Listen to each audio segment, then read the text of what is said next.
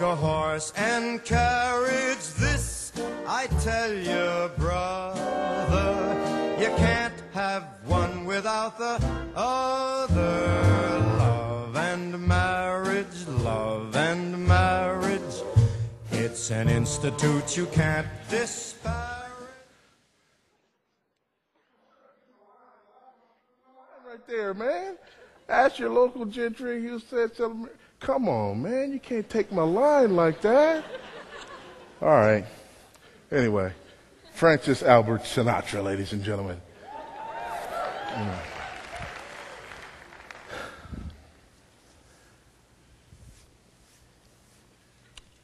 I grew up in Los Angeles, California. And I grew up being kind of a little bit of a sports fan in Los Angeles. And, you know, some of that I just really didn't have a whole lot of choice in. For example, I went to Coliseum Street Elementary School, right down the road from USC. I just, you know, just my whole life I've just been doing the whole USC, man, the Trojans, even the Women of Troy. I just loved the ladies basketball team at USC when they used to just whoop people, just beat everybody. Not everybody. They used to beat everybody.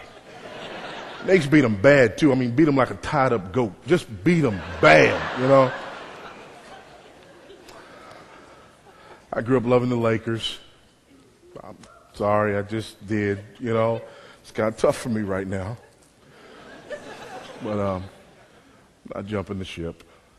But it's interesting, you know, and you watch sports and you watch trends and everything. And I remember when the Lakers were winning all those championships, you know, with Shaq in the middle and people just not being able to handle him. And I remember watching all of the teams in the West, you know, in the NBA, trying to rebuild their team every season in order to deal with Shaq. Get enough big men on your bench so you can foul him a whole bunch.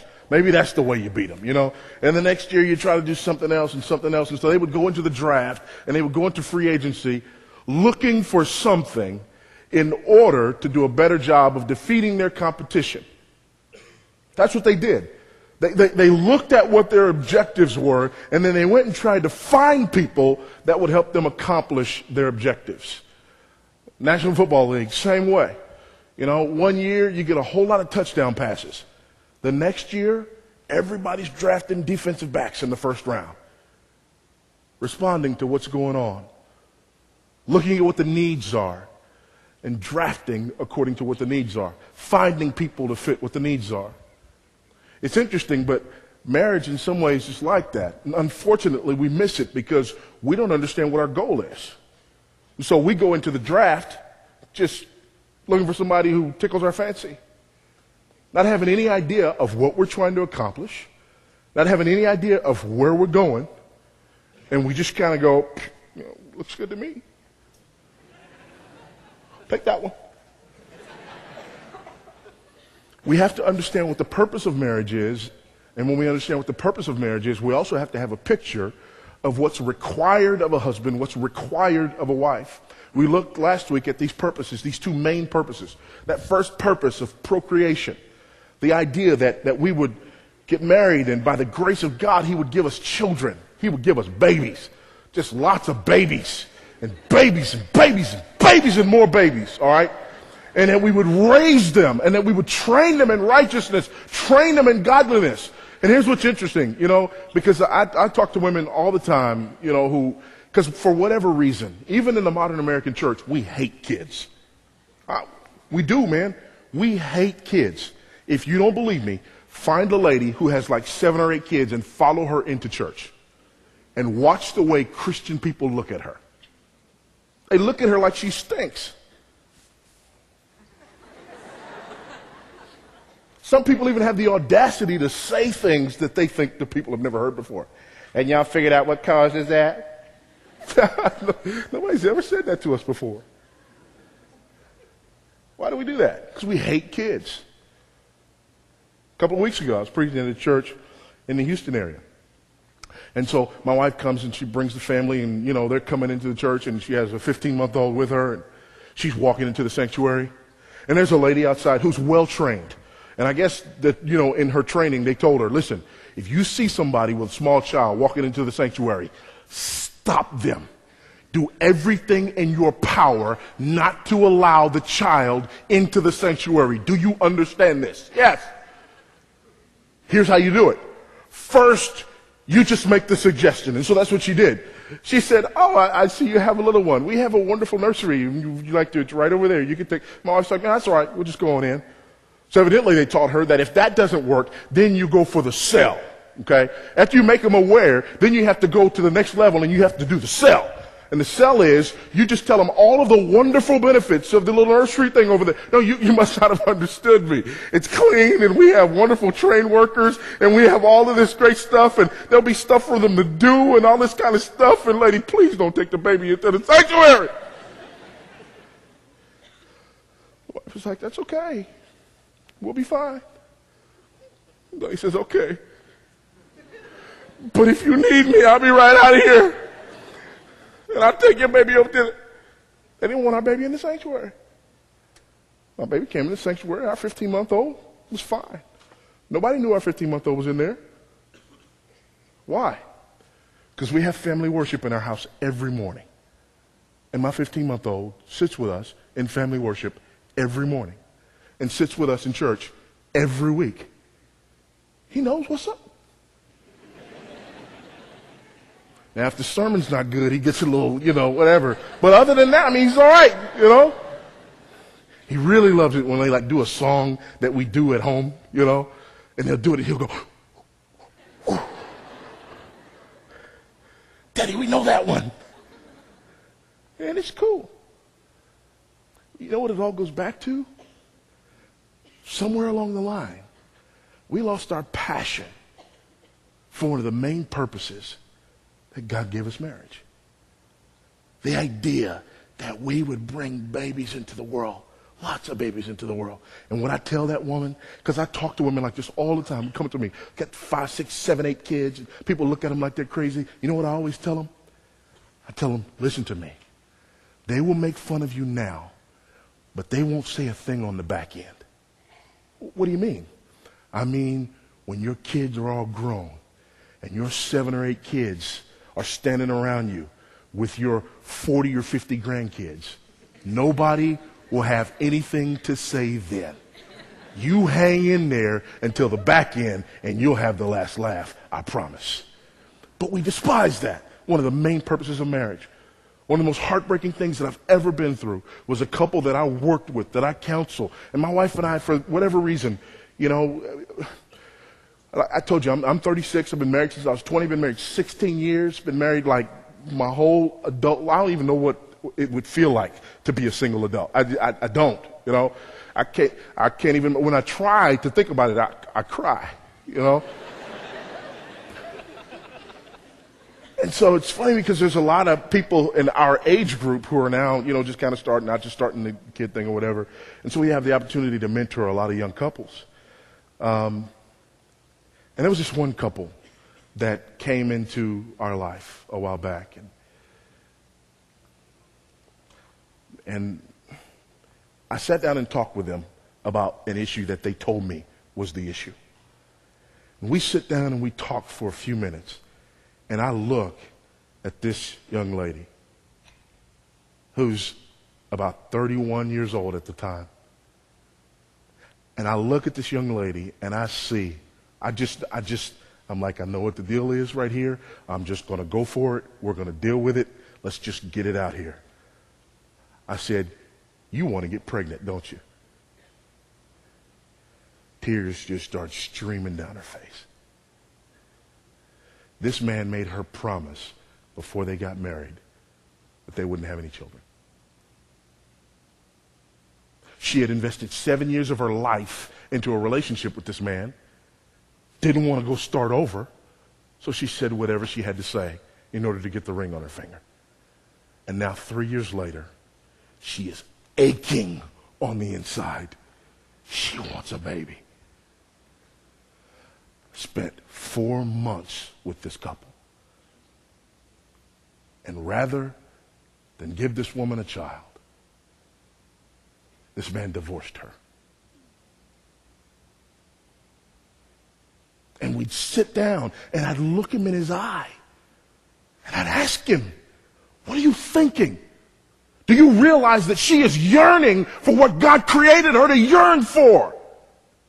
Yeah, well, she promised. What's wrong with you, man? Don't you love this woman? Yeah, I do, but I know where you're going, and I just don't want to talk about that. What's too bad? I'm bigger than you are. We're going to talk about this. I mean, at one point, I just put my foot down. Man, I gave him an ultimatum. I was like, listen, I want her knocked up in a month. I know where you live. Don't make me come get you.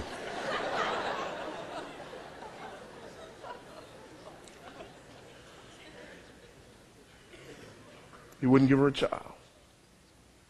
They're divorced now. Folks, that's one of the primary purposes that God gave us marriage. The other purpose is this purpose of illustration.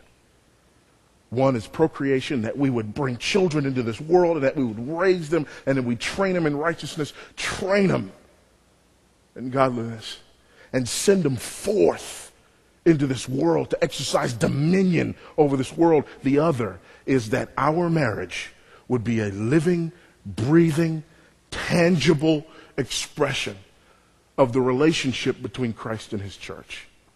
And it is there that we find the biblical roles for husbands and for wives. Open your Bibles with me to the book of Ephesians. Ephesians chapter 5. Ephesians chapter 5. Let's just get into it, shall we? Now, some of you think you're slick. You looked at this and you said, he said he's going to do this whole role of men and women thing, and he's going to be in Ephesians chapter 5, and you looked at that and you saw wives right there, and then you saw husbands, and you see that wives be subject, you know, that submission thing. You thought that's what we were going to get into this week. Not. I'm saving that. We're going to go down to verse 25 and talk about the men first. And there's a reason that we're going to do that. Because it's going to be a whole week before I see you again, and I want you to come back. Amen. But seriously, though, in order to understand what's going on with the role of the wife in the marriage, you've got to understand the fulcrum point between what happens and what's required of the wife and what's required of children and parents and their children.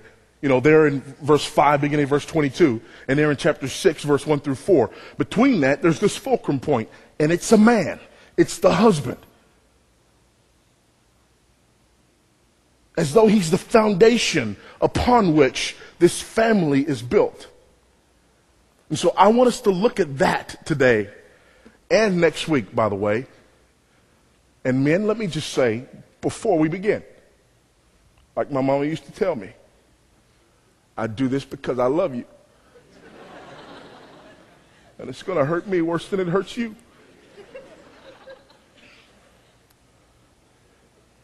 You know what I used to do when my mama used to tell me that? I used to say, Mama, don't love me so much.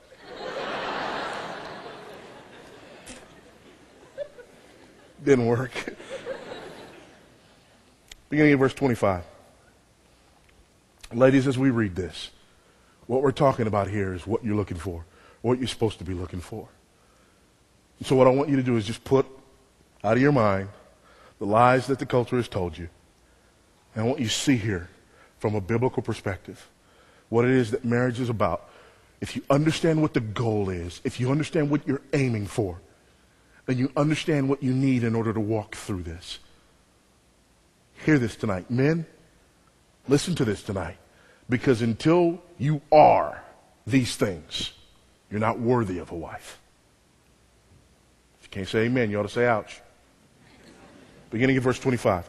Husbands, love your wives just as Christ also loved the church and gave himself up for her, so that he might sanctify her, having cleansed her by the washing of water with the word, that he might present to himself the church in all her glory, having no spot or wrinkle or any such thing, but that she would be holy and blameless.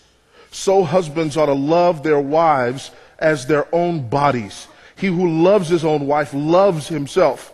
For no one ever hated his own flesh, but nourishes and cherishes it, just as Christ also does the church, So because we are members of his body, for this reason, a man shall leave his father and mother and shall be joined to his wife, and the two will become one flesh. Verse 32 is the key. This mystery is great, but I'm speaking with reference to Christ and the church. Nevertheless, let each individual among you also love his own wife as himself, and the wife must see to it that she respect her husband. We're going to look at this picture today, and the only thing that we're going to be able to deal with tonight is this first point, that it is required of the husband. We're talking about headship here, that the husband is the head of the marriage. He is the head of the home. I make no apology for saying that. I am the head of my household. Not because I'm bigger, not because I'm louder, but because the Bible says so. And because the buck stops here. And it's not about me beating my chest. Me man, you woman, me say you do. That's not headship, folks. If you think that that's headship, you didn't just listen to what we read. I want to show you what it means to lead a home. I want you to see this picture, that my responsibility as a husband is to lead my home like Christ leads the church. That's what headship is about. And if you got a problem with this, I don't write the mail, I just deliver it, all right? Anything with two heads is a monster. Either kill it or put it behind glass somewhere and stare at it. There can only be one head in this relationship. And God says that the husband is that head. Period. Don't fight it. But what does that mean? First thing it means is this, that it's my responsibility to lead in love. It's my responsibility to lead in love. My job is to be the lead lover in my house. Amen. Hallelujah. Praise the Lord. Lover number one, right here. That's my job, to be lover number one in my house. Here's the problem. And this is why we're going to need to spend this time here tonight just on this first one. We have been lied to. We have been sold a bill of goods as it relates to love. And this is a problem because we've bought into the Greco-Roman myth of romantic love. And so when we say love, a lot of times, here's what we're talking about. We're talking about this Greco-Roman myth that has at the center Cupid. And Cupid, this little cherub, shoots you with his arrow. And when he shoots you with his arrow, there is this overwhelming passion that comes upon you. And you begin to say strange things like, this thing is bigger than both of us. You have to say it just like that too, or it just doesn't work, you know. Or another one, it's one of my favorite. We don't choose who we fall in love with. Help you. And this one here, I don't understand this one, but I love it. It just sounds so cool. The heart wants what it wants. I have no idea what that means. But this is what we believe about love. And this is part of our problem, that even in church, we believe this about love. That, you know, that there's some overwhelming force will strike you. And when this overwhelming force strikes you, there's nothing you can do about it. You have to be drawn along by this overwhelming force and do what it tells you to do. And we use phrases like, follow your heart. You know what the Bible says about the heart? It's wicked and not to be trusted. The Bible says, don't follow your heart. That's the Greco-Roman myth of romantic love. And so when we believe in that myth, we've got several problems. Here's problem number one that we have with the Greco-Roman myth of romantic love. If that's what love is, if it's just this overwhelming force, and if the heart just wants what it wants, and if it's uncontrollable, and if we don't choose who we fall in love with, you know, and if this thing is bigger than both of us, if that's true, then no marriage is safe. If that's true. If that's true, think about it. I mean, what if tomorrow I sit down on an airplane and there's just a woman who sits next to me on the airplane?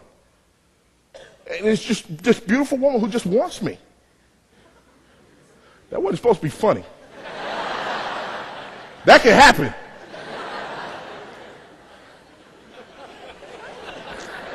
I'm going to talk to this side of the room over here.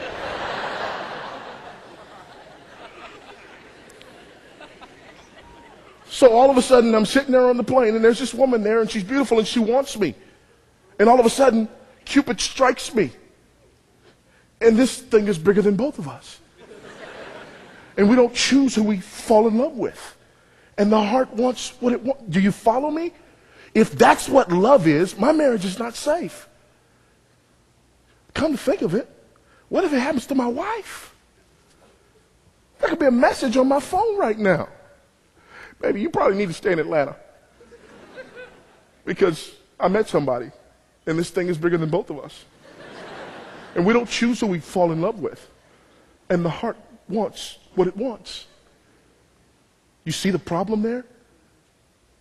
We've bought the lie of the Greco-Roman myth of romantic love, and because of that, there are a lot of you in this room who are terrified of marriage because you know how fickle that kind of love is. That's why we had to create another idea to go along with it. The idea of the one.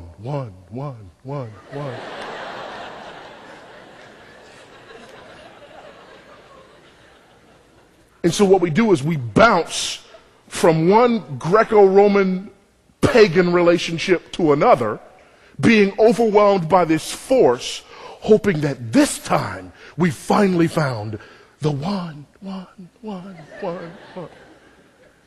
Because when you find that person, then all of a sudden the cycle ends. That is ridiculous. It's absolutely ludicrous, not to mention the fact that it's grossly unbiblical. That has no biblical merit whatsoever. If we buy into the Greco-Roman myth of romantic love, we are hopeless, and we will never, ever feel secure enough to get married to anybody. Here's the other problem with this idea of the one. You can never know it objectively. And so all of a sudden, a year into your marriage, things get difficult because living with another person is difficult, especially for us men, because y'all ain't right. I thought I understood women. And I married one. Then we gave birth to one. One of my women in my house, man. All of a sudden, a year into it, difficulty comes. Pressure comes. All of a sudden, children come into the family, and you go weeks, if not months, without a good night's sleep. You don't feel so romantic anymore. And if you've bought into the Greco-Roman myth of romantic love, and this concept of the one. Your immediate thought is, I must have married the wrong one. Because you have this completely idealized, unbiblical view of what love is.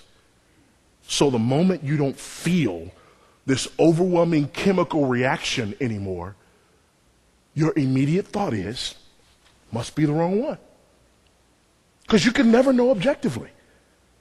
Because there's no, people aren't walking around with numbers on their forehead so that you can match your number to another person's number and see. It just doesn't exist. It doesn't work that way.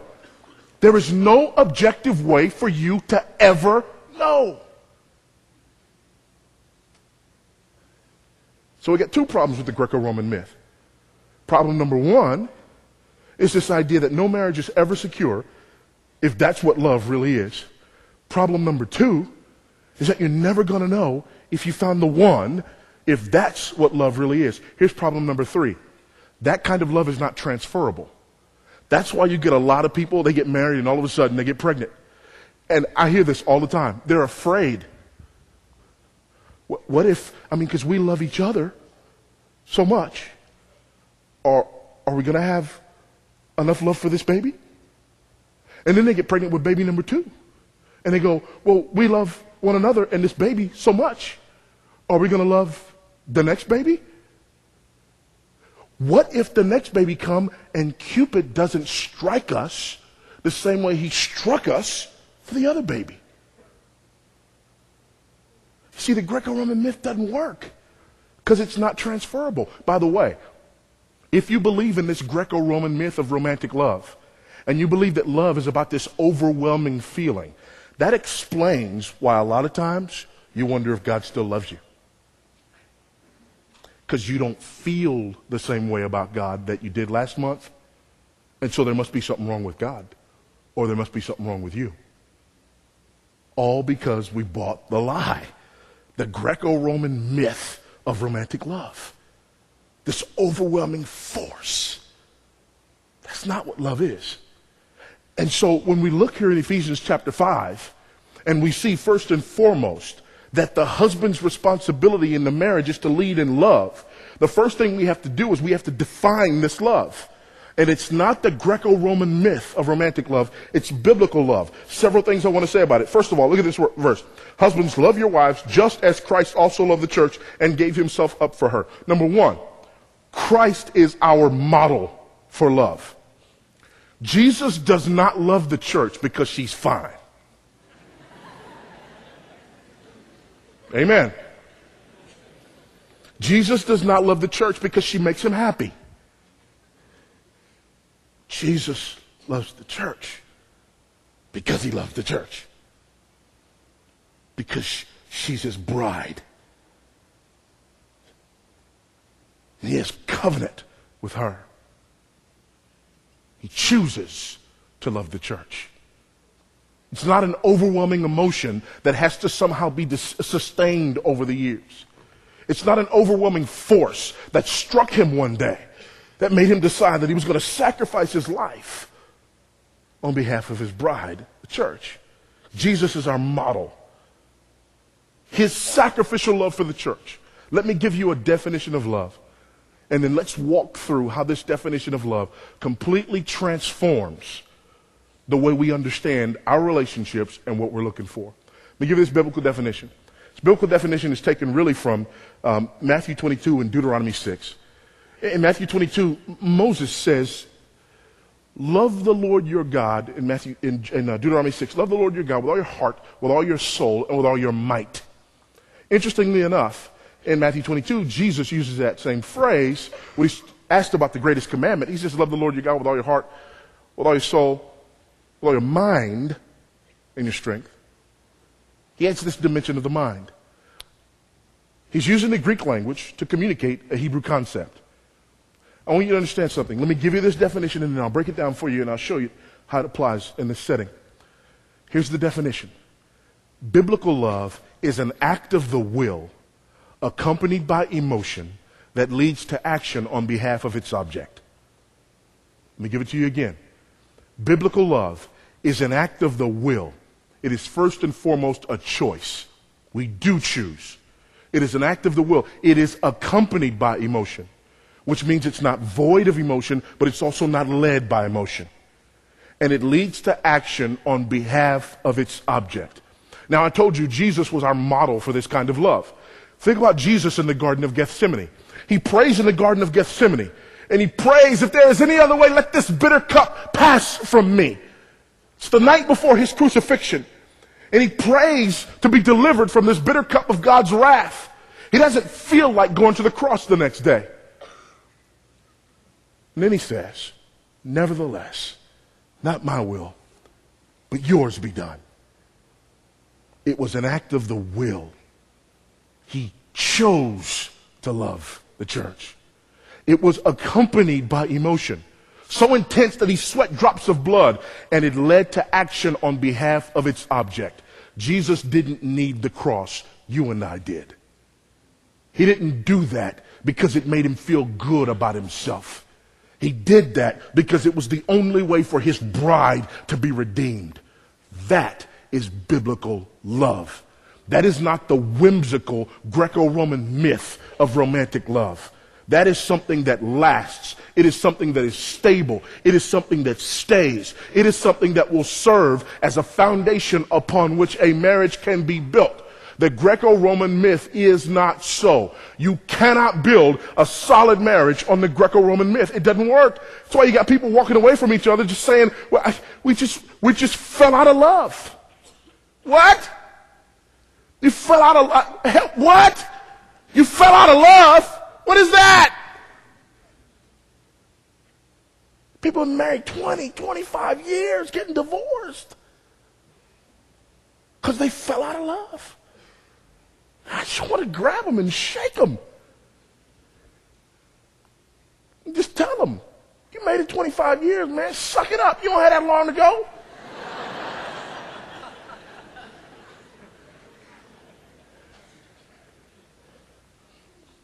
First of all, let's look at this.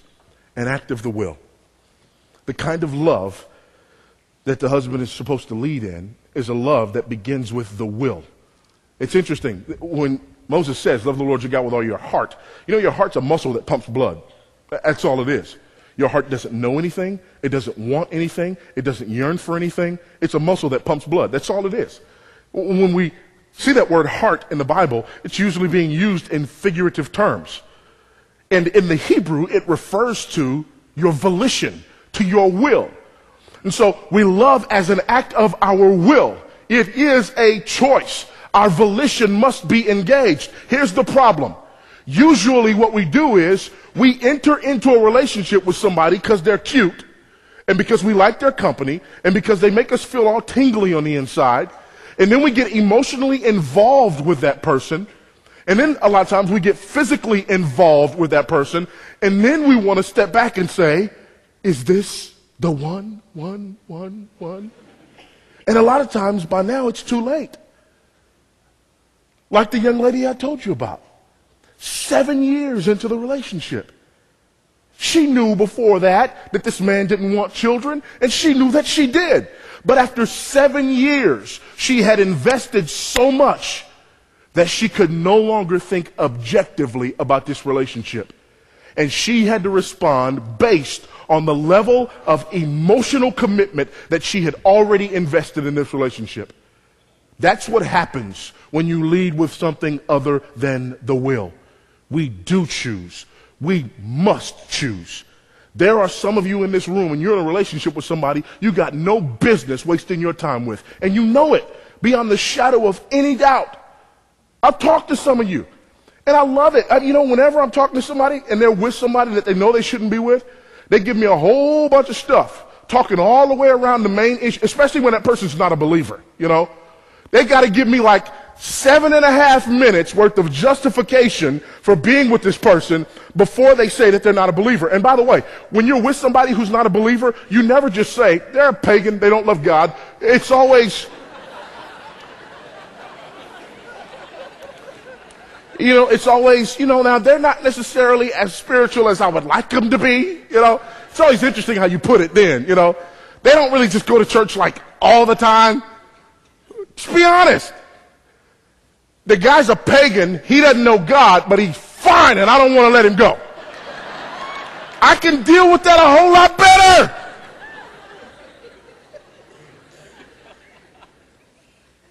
And in case you're wondering where that comes from, turn with me to the left. Let's just settle this, shall we? 2 Corinthians chapter 6, beginning at verse 14. Let's just deal with this right up front, shall we? Because love is first and foremost an act of the will, and we do choose. And there's some people you got no business being with. You got no business investing your life in. You got no business going out with. You got no business even taking the risk of becoming emotionally involved with certain individuals. And the first thing is, if they are not a born-again, blood-washed, sold-out follower of the Lord Jesus Christ. And ladies, I don't know why, but usually it's you who have issues with this.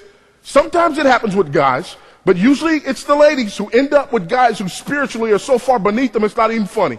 And I don't know what the deal is. Ladies, when they're like 14, they're like, I'm not even going to get married unless he got, the spirituality that's some kind of cross between, Mother Teresa and Billy Graham, and then he got to have looks that are like, Brad Pitt, Denzel Washington, Voddie Baucham all in one.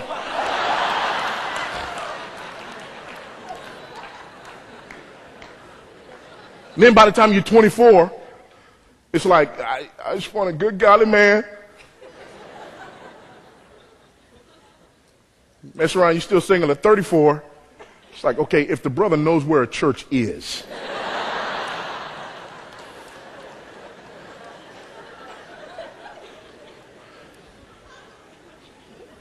2 Corinthians chapter 6, beginning at verse 14.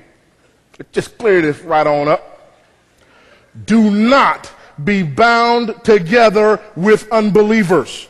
For what partnership have righteousness and lawlessness? Or what fellowship has light and darkness? Or what harmony has Christ and Belial? Or what has a believer in common with an unbeliever? Or what agreement has the temple of God with idols? For we are the temple of the living God. Can it be clearer than that? 1 Corinthians chapter 7 and verse 39, Paul says, the woman is bound to her husband. But if the husband dies, she is free to be remarried. Only in the Lord. It's assumed you only marry in the Lord. Oh, I hear you. But he's so close. And if I could just work on him. 1 Corinthians 15:33, bad company corrupts good morals. You got no business with him. None. Zero. Zip. Zilch. Nada. It amazes me that we will actually come to God and ask him to bless us while we directly disobey. God says clearly no to the unbeliever. God, I love you so much and I'm so committed to you and I'm just praying, you know, as I continue to invest my life in this relationship that you have forbidden and said is sin, would you just bless my sin, God, please? And would you just give me what I want while I continue to pursue what you tell me I should not have? That's what it sounds like. But you know why we continue to justify it? Because we buy into the Greco-Roman myth. And if love is just this overwhelming force and we don't choose who we fall in love with, then God must approve because he wouldn't have allowed me to fall in love with this person who's a rank unbeliever unless he fully intended to satisfy these urges. Yeah, that's true. If you buy the Greco-Roman myth of romantic love, not if you understand the biblical concept of love. The biblical concept is you lead with the will. And you guard yourself and you protect yourself from getting involved with people who don't qualify. Don't take a chance on getting too invested. Ladies, if you're looking for a man who's qualified to be your husband, the first thing is this. He doesn't jump into relationships all willy-nilly. Hopping from one to another, to another, to another, to another. Because the heart wants what it wants. And then trying to figure things out later. You know the man you want? The man you want is the man who keeps you at arm's length and will not allow you to jeopardize your feelings by getting involved with him before you make sure that the two of you are equally yoked and that the two of you are ready to enter into a biblical relationship that is heading toward marriage, not just wasting time and kicking it because it feels good to be together. Till you've met that guy, keep walking. Until you've met that guy, don't waste your time. Men, until you are that guy, you don't deserve a Christian woman. You lead with the will. It is a choice. You know why? Because there are going to be difficult days in your marriage. And the will is what gets you through difficult days. Like a dear friend of mine, Dan Yeary, he's a pastor of a church in Phoenix. His wife has multiple sclerosis. I was with them a few months ago, and she is so advanced in this disease now that she's in a wheelchair, and she can't walk, and she can't get around, and they're both advancing in age. And I spent the day with them, and everywhere they went, he would grab her arms, and he'd wrap them around his neck, and he'd grab her around the waist, and he'd struggle and he'd pick her up and get her in her chair. Get the chair to the car. He'd do the same thing again. Struggle to get her in the car. Get the chair in the car. Get to where they're going. Same thing again. Over and over and over. He bathes her. He feeds her. He takes her to the bathroom. You don't get that with the Greco-Roman myth of romantic love. Cupid doesn't give you that. That is the will. That is a man who says, I choose to love you with everything that I have for the rest of our life together. I choose to love you. That is what you're looking for. They don't look like they used to when they first got married. So if they built their marriage on that, it would be gone. She can't even get around like she used to. If they built their marriage on that, it would be gone. Do you not think he gets tired? Biblical love leads with the will. It's an act of the will. It's accompanied by emotion. It's accompanied by emotion. That means it's not led by emotion. If it's led by emotion, it's a roller coaster, and you're in trouble. And it's not void of emotion. Ladies, if you are with a guy who you can't show emotion and won't show emotion, just get to stepping, because that's not the deal. Yeah, but you don't understand. He's just one of these engineering types, and he's not really emotional, and he's not. Help you if you believe that. Because here's what I know. When he's on the golf course and he shanks one, he doesn't just stand there and go, I seem to have hit that one poorly.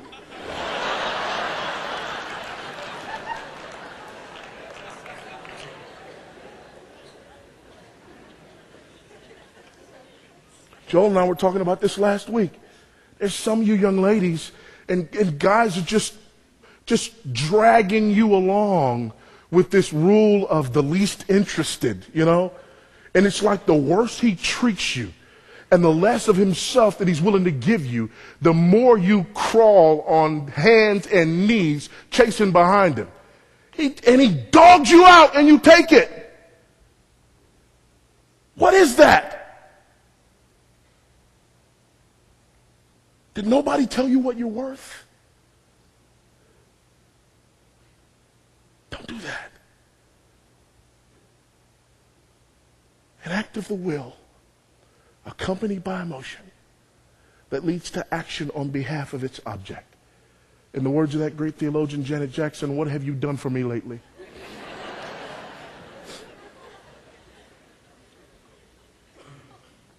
Ladies, what you're looking for is a man whose love for you is not based on your ability to satisfy him. That's what you're looking for. You're looking for a man who understands that his call as a husband, if he has the privilege of marrying you, will be to lay down his life for you. Not to use you for his own selfish desires. Until you have found that, you have not found a man worthy to be your husband. He must lead you in biblical love. An act of the will accompanied by emotion that leads to action on behalf of its object. That's what you're looking for first and foremost. If you have bought the lie, this whimsical idea of this Greco-Roman myth of romantic love, my prayer for you is that you'd wake up and you'd open your eyes, that you'd shake yourself loose from that lie, and that you'd realize that there's something out there that's so much more important. And it's so dangerous. I run into people all the time who met somebody and it was this wild whirlwind romance. And deep down inside them, they knew that this person biblically wasn't qualified to be their husband. But they ignored it because it felt so good. Next thing they knew, they were so invested in this relationship. They ended up getting married. And now they're frustrated every day because they got what they asked for. Isn't that amazing? The guy's a loser. He doesn't treat me right. He doesn't love me. Okay, but here's the deal. He was like that before you married him, right? So you got exactly what you signed up for, right? Yes, but if God really loved me, wouldn't he just change him? No, here's the deal. You went to God and you said, God, I don't care what the Bible says. I want this one. And God said, cool, you got him. And now you're coming to God going, can you make him different? No, he's exactly what you asked for. Words of one of my favorite preachers, Tony Evans. You enter into a relationship like this, you start out thinking you got a good deal, turns into an ordeal, and you start looking for a new deal. Folks, this changes everything. And my prayer for you is that you would begin to get the big picture. And that God would just use these truths to rescue you. Because some of you are headed down an incredibly destructive path. And your only excuse is you, quote, fell in love. This thing is bigger than both of us. We don't choose who we fall in love with. The heart wants what it wants. That's unbiblical. It's immature. And it'll destroy your life. Until you find a man who leads in this kind of love, you haven't met a man who's qualified to be your husband. Men, until you are a man capable of leading in this kind of love, you have not become a man who is worthy of taking a wife. On the flip side, when you find this, ladies, hold on tight. Don't let go. Make that man marry you as quick as you can.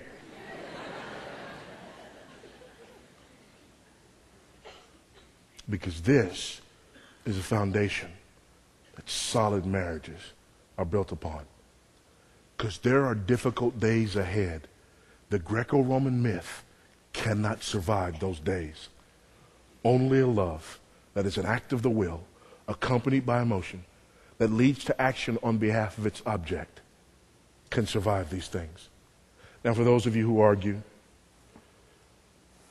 well, okay, I mean, that's fine, but man, no romance? You didn't hear a word I said. Let me just share something with you as I close. I'm leaving here tomorrow at 7 in the morning. Why? Because there was not a flight out to Houston late enough for me to leave tonight. That's the first thing smoking going back to where I live. I'm going to get up about 5:15, get ready for the plane. Why? Because my rule is always get on the first thing smoking to get out of where I am and back to where I live. Why? Because when I'm through being away from my house, and I only travel 10 days a month. I ain't traveling no more than that. That's it. And when I get back on the first thing smoking, I fly to the Houston airport. I carry the fewest bags possible and try not to ever check anything because I don't want to wait at the airport. I get on a shuttle. I ride to my vehicle. It takes me 22 minutes to get into my house from the airport parking lot. I try to do it in 19.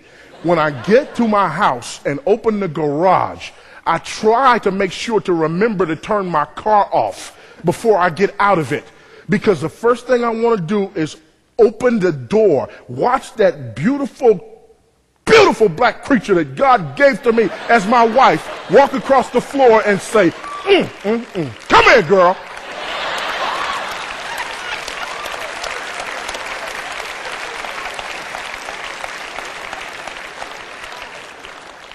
Not led by emotion, but certainly not void of it. Let's pray. Father, thank you for the love that you have for us. That your love for us was an act of the will. Your love for us was accompanied by emotion. Your love for us led to action on behalf of its object. Your bride for whom you laid down your life. Would you teach us to have that kind of love, and to look for that kind of love and to build marriages on that kind of love so that we can illustrate to a lost, hurting, and dying world what the relationship between Christ and his bride looks like.